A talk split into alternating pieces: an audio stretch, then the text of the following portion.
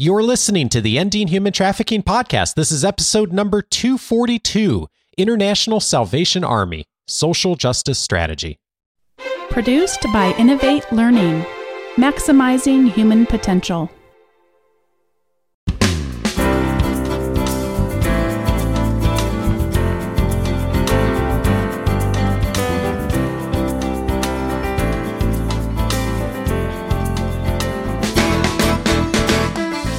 Welcome to the Ending Human Trafficking Podcast. My name is Dave Stachowiak. And my name is Sandy Morgan. And this is the show where we empower you to study the issues, be a voice, and make a difference in ending human trafficking.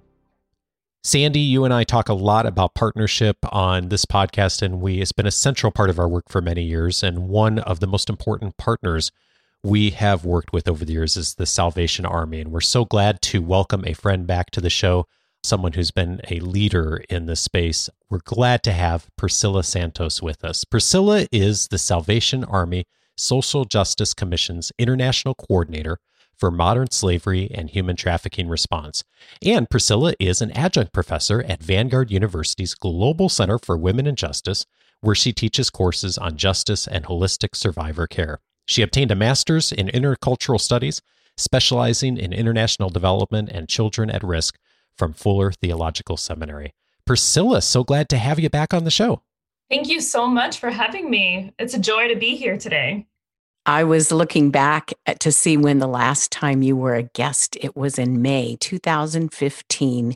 And we recorded a podcast about Mother's Day and human trafficking. And it was one of those podcasts that just really grips your heart. So I recommend that those who have never met Priscilla go back and listen to that. That's podcast number 101. So, Priscilla, you're in a new role and your title is so long. I'm so glad I already know you and I can just call you Priscilla. Tell us what the International Modern Slavery and Human Trafficking Response Coordinator does. Yeah, so my new position is out of our International Social Justice Commission office, which is part of our international headquarters. And our department is really to be the strategic advocacy voice for all things social justice and to really lift voices from those on the margins. And so within that department, now they've created this role, which is the International Coordinator for Modern Slavery and Human Trafficking Response.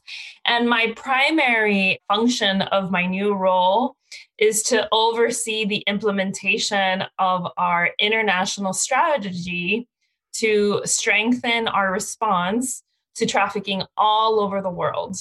So let's get a little bit better picture of what you mean by all over the world.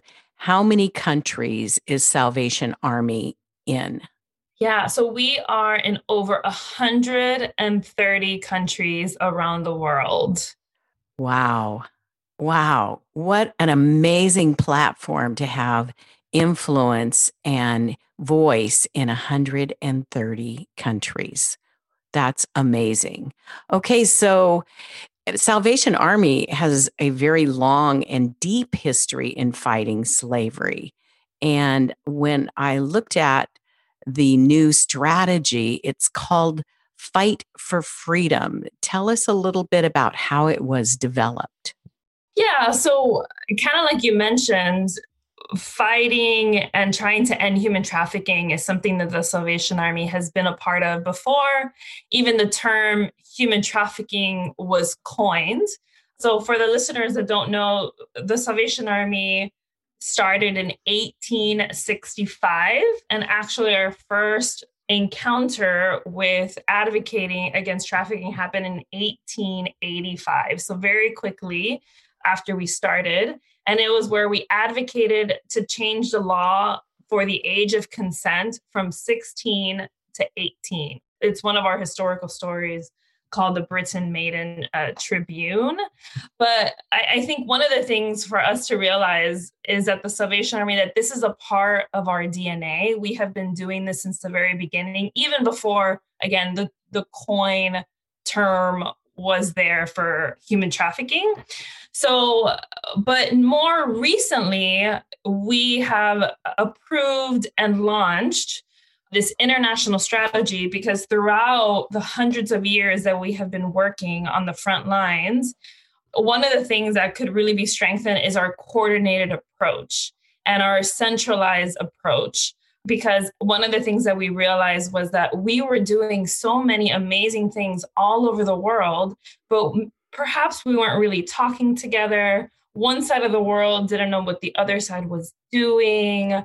And so, really, to create some standards of care, to create some promising practices among ourselves, we just launched this. It's our international strategy. So, it's the first time in our Salvation Army history that we have a strategy to help us all move forward together. So, it's very exciting. So let's think about that for just a moment the idea that everyone's going to be communicating 130 different countries. That communication is going to be complicated. Yeah. Yeah, I'm thinking so you speak two or three languages already. How are you going to manage communication with 130 different countries? Yeah, so we're just in the beginning of stages of it, but I'll, I'll share with you just maybe one of our interventions for it. And what we are doing is that we are connecting all of our modern slavery and human trafficking coordinators into communities of practice within their own zone.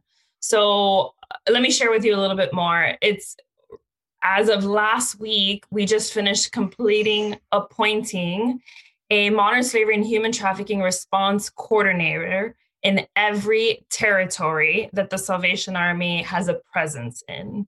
So we have about 90 coordinators all over the world right now. So this is a centralized person to pay attention, to connect with the local community, to start building more of a community approach action plan, because that's something that's really important to us. So now that we have these coordinators in place, again, how do we begin kind of this coordination, as you mentioned? So, what we are doing is launching zonal communities of practice where each of those coordinators that are connected in the same zone are meeting on a quarterly basis as a network to share knowledge, to talk about what is happening, to share best practices, to hear from one another, to really build that strong connection with each other. And then once a year, we will all come together as a global communities of practice. So that's one of our approaches right now for how to begin this coordination and kind of cross communicating. Okay, so building those networks is what will strengthen the global response and having territorial or zonal, then they're going to be able to have shared languages and shared experiences and culture maybe? Is that yeah exactly. And um and share even cross-cultural experience as well. So right now we have a european communities of practice but what we're seeing is that in europe there's so many uh, victims that are coming from different countries in africa so, with the Europe communities of practice, we just had a specialized training on who to contact in Africa when that victim wants to go back to their home country. So now they kind of have that connection that actually the Salvation Army, we do have people in those countries in Africa that could support that survivor kind of going back home. So it's really strengthening those networks, as you mentioned. So this is exciting because those Salvation Army networks already existed, those places already existed. And now this is building them into a networked community. So if I have a survivor that's rescued here in Orange County that is from Nigeria, there's someone in Nigeria I can reach out to. Yeah, exactly. And we're really seeing that people are coming alive when they're realizing this in our communities of practice meeting, where it's the first time that they're coming together as a network within our own organization. So they're seeing people in the, maybe in the same zone, right? So Africa is together with the Middle East. So we're seeing in our Africa communities of practice their faces light up when they realize that we have somebody in the Middle East that actually does aftercare with survivors of trafficking. So it, it's building that network. Wow. Okay, so let's look at the framework. I'm amused because you guys have extended the three P's to eight P's. Can you tell us what those eight P's are? And it's great. A mnemonic is an easy way for me to remember things. So I'm not I'm not making a joke or anything. Yeah, yeah, no, absolutely. So the we're calling it the Freedom Action Framework, and that includes uh, prayer, prosecution, partnership, policy, proof, protection, prevention, and participation. So let's start and give me like a description for a couple of sentences, but tell us what the Salvation Army role will be. And particularly things like prosecution. Why should why should the salvation army care about that yeah for i mean i guess we could start with prosecution since you since you just mentioned that one. But for prosecution our our vision and hope is to be able to continue to support survivors through the legal proceedings and at the same time really help to implement some restorative justice. So also working with the offenders and helping to restore a relationship between them and God and society as well. So prosecution is is a bit of a there's a larger framework there for restorative justice and for working towards that. I'm hearing more and more people talk about restorative justice and we're looking at the offenders and that is a challenging aspect. So I commend you we are going to be talking about that restorative justice at Ensure Justice March 2021. And one of our favorites, I know you enjoy her as well, Judge Maria Hernandez and then Stephen Kim from Project Kinship are going to address what that looks like restorative justice. So everybody is excited to see how that becomes a bigger part of the Salvation Army framework as well. All right. Let's move to the next P. Yeah, so prayer is very foundational. So, this prayer for us is an essential practice in every single level of response towards modern slavery and human trafficking response. So, whether we are working with a survivor on the front lines or whether we are meeting for a strategy meeting on how to respond on a regional or global level, prayer needs to be foundational as part of our response. And partnership.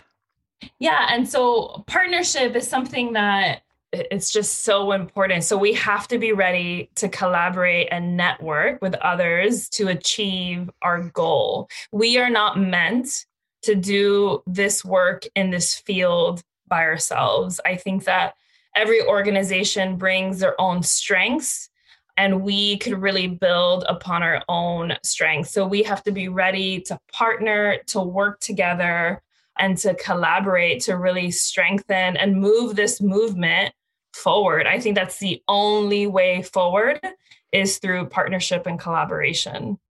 One of the strengths of the Salvation Army that I've observed living in other countries is how well they integrate in their community.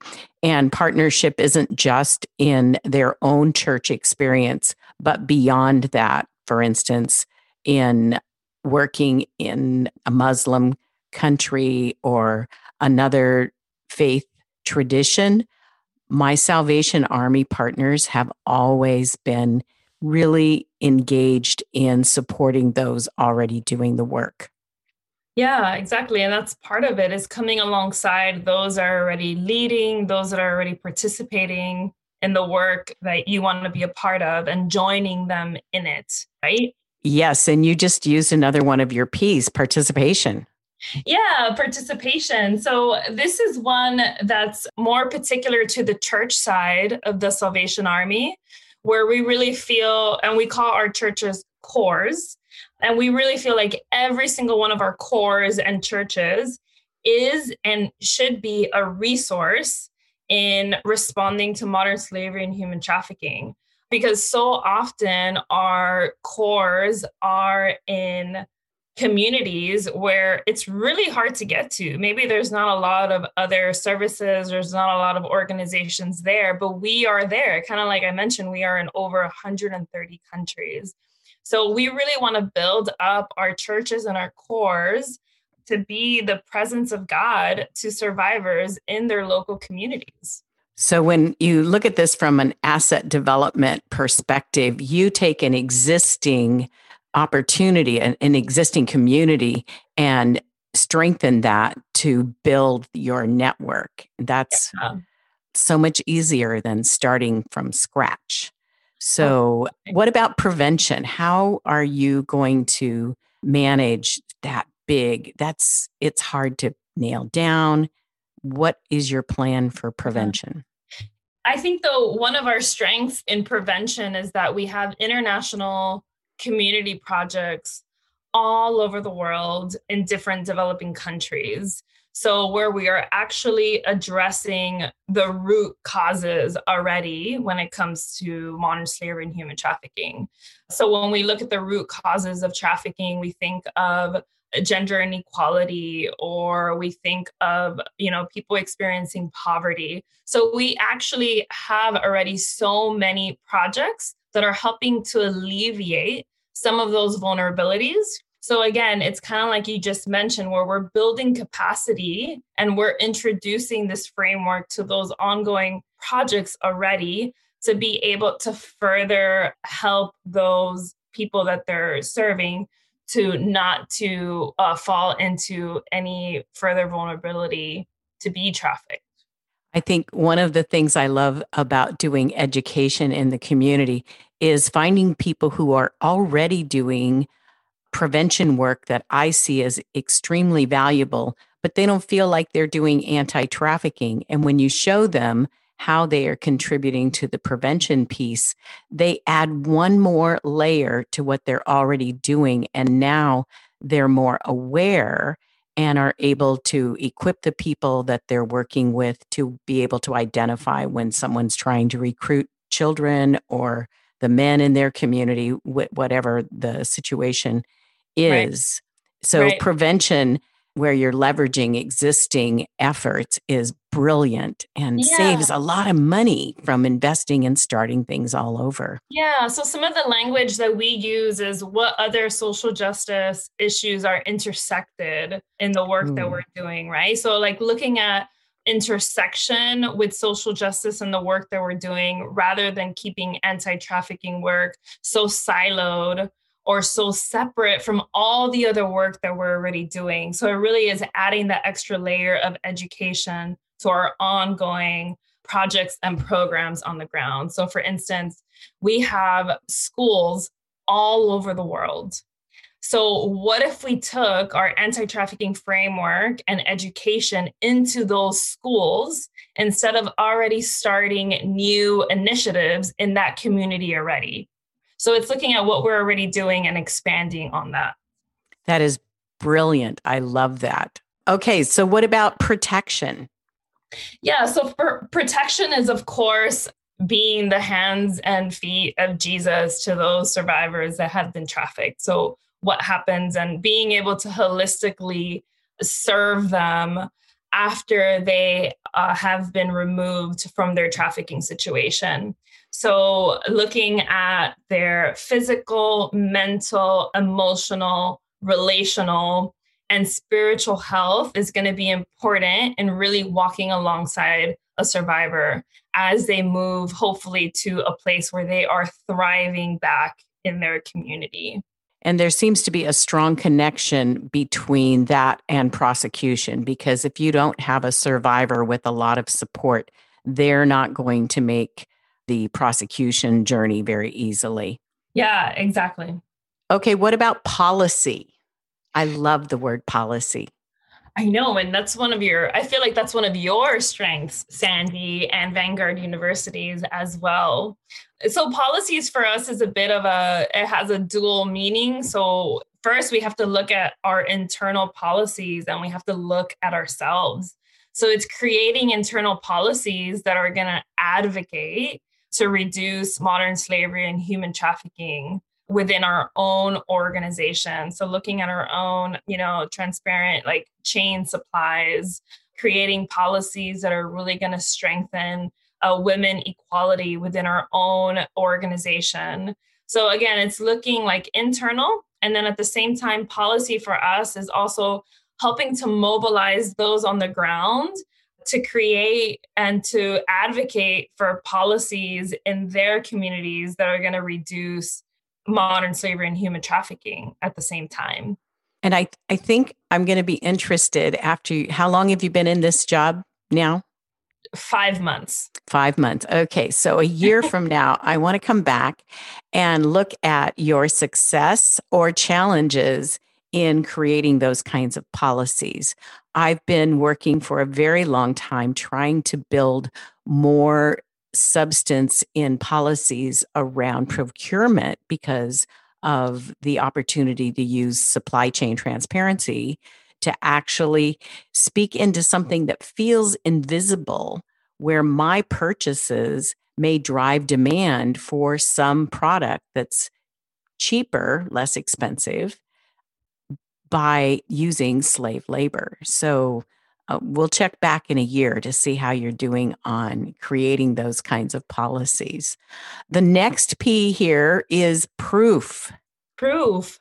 Yeah, proof could also be, it's like another word for uh, maybe research. So it's to ensure that all of our responses are contributing, but that we are also being received from research and making sure that all of our responses are evidence based that they're you know in a way that is through promising practices and best practices.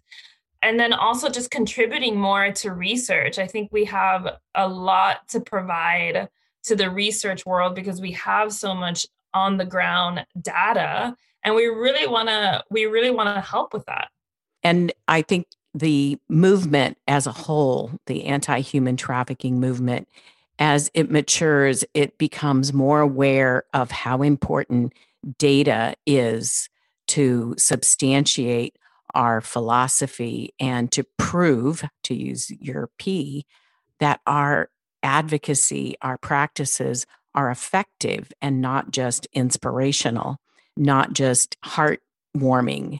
So, this is part of what I'm really excited about with the Salvation Army, I see 130 countries to connect with for data collection that can drive decisions in the next decade.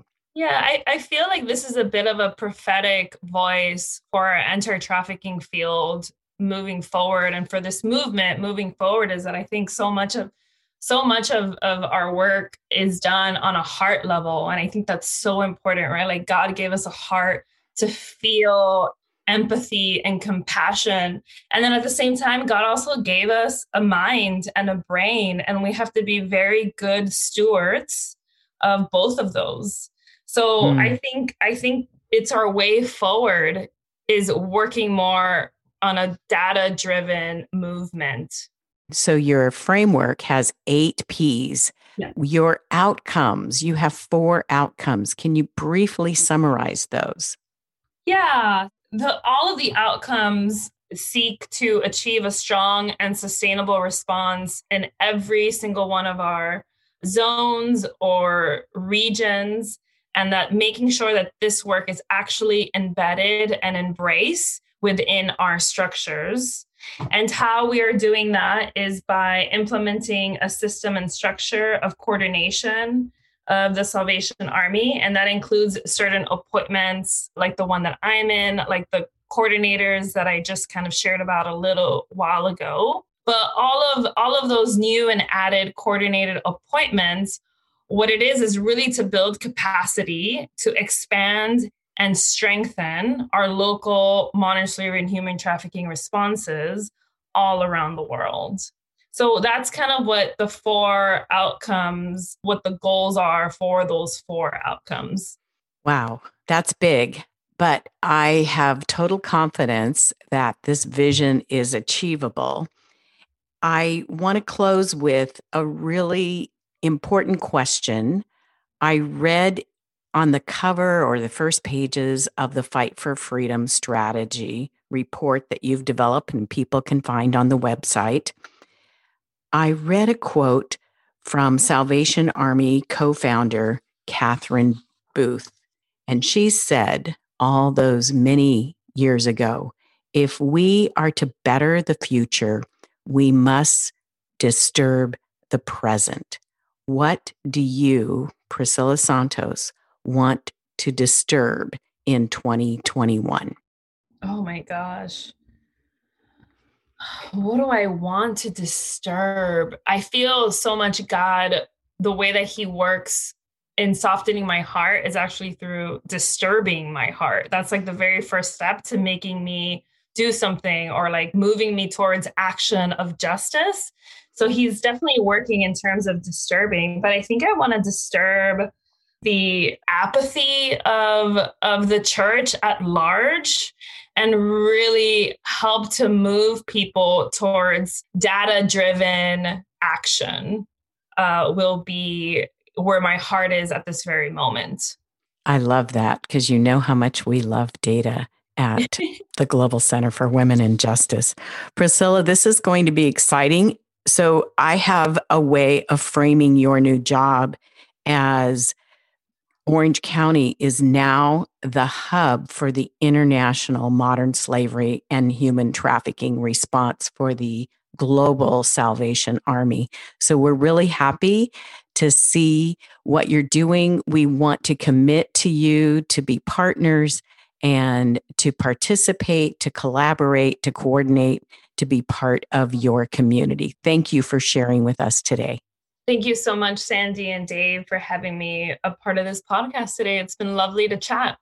Well, we talked about the importance of partnership and what a beautiful partnership this has been for our organizations over the years, and more importantly, for the work we're all doing to end human trafficking. Uh, thank you so much for your work, Priscilla. And we are inviting you to take the first step.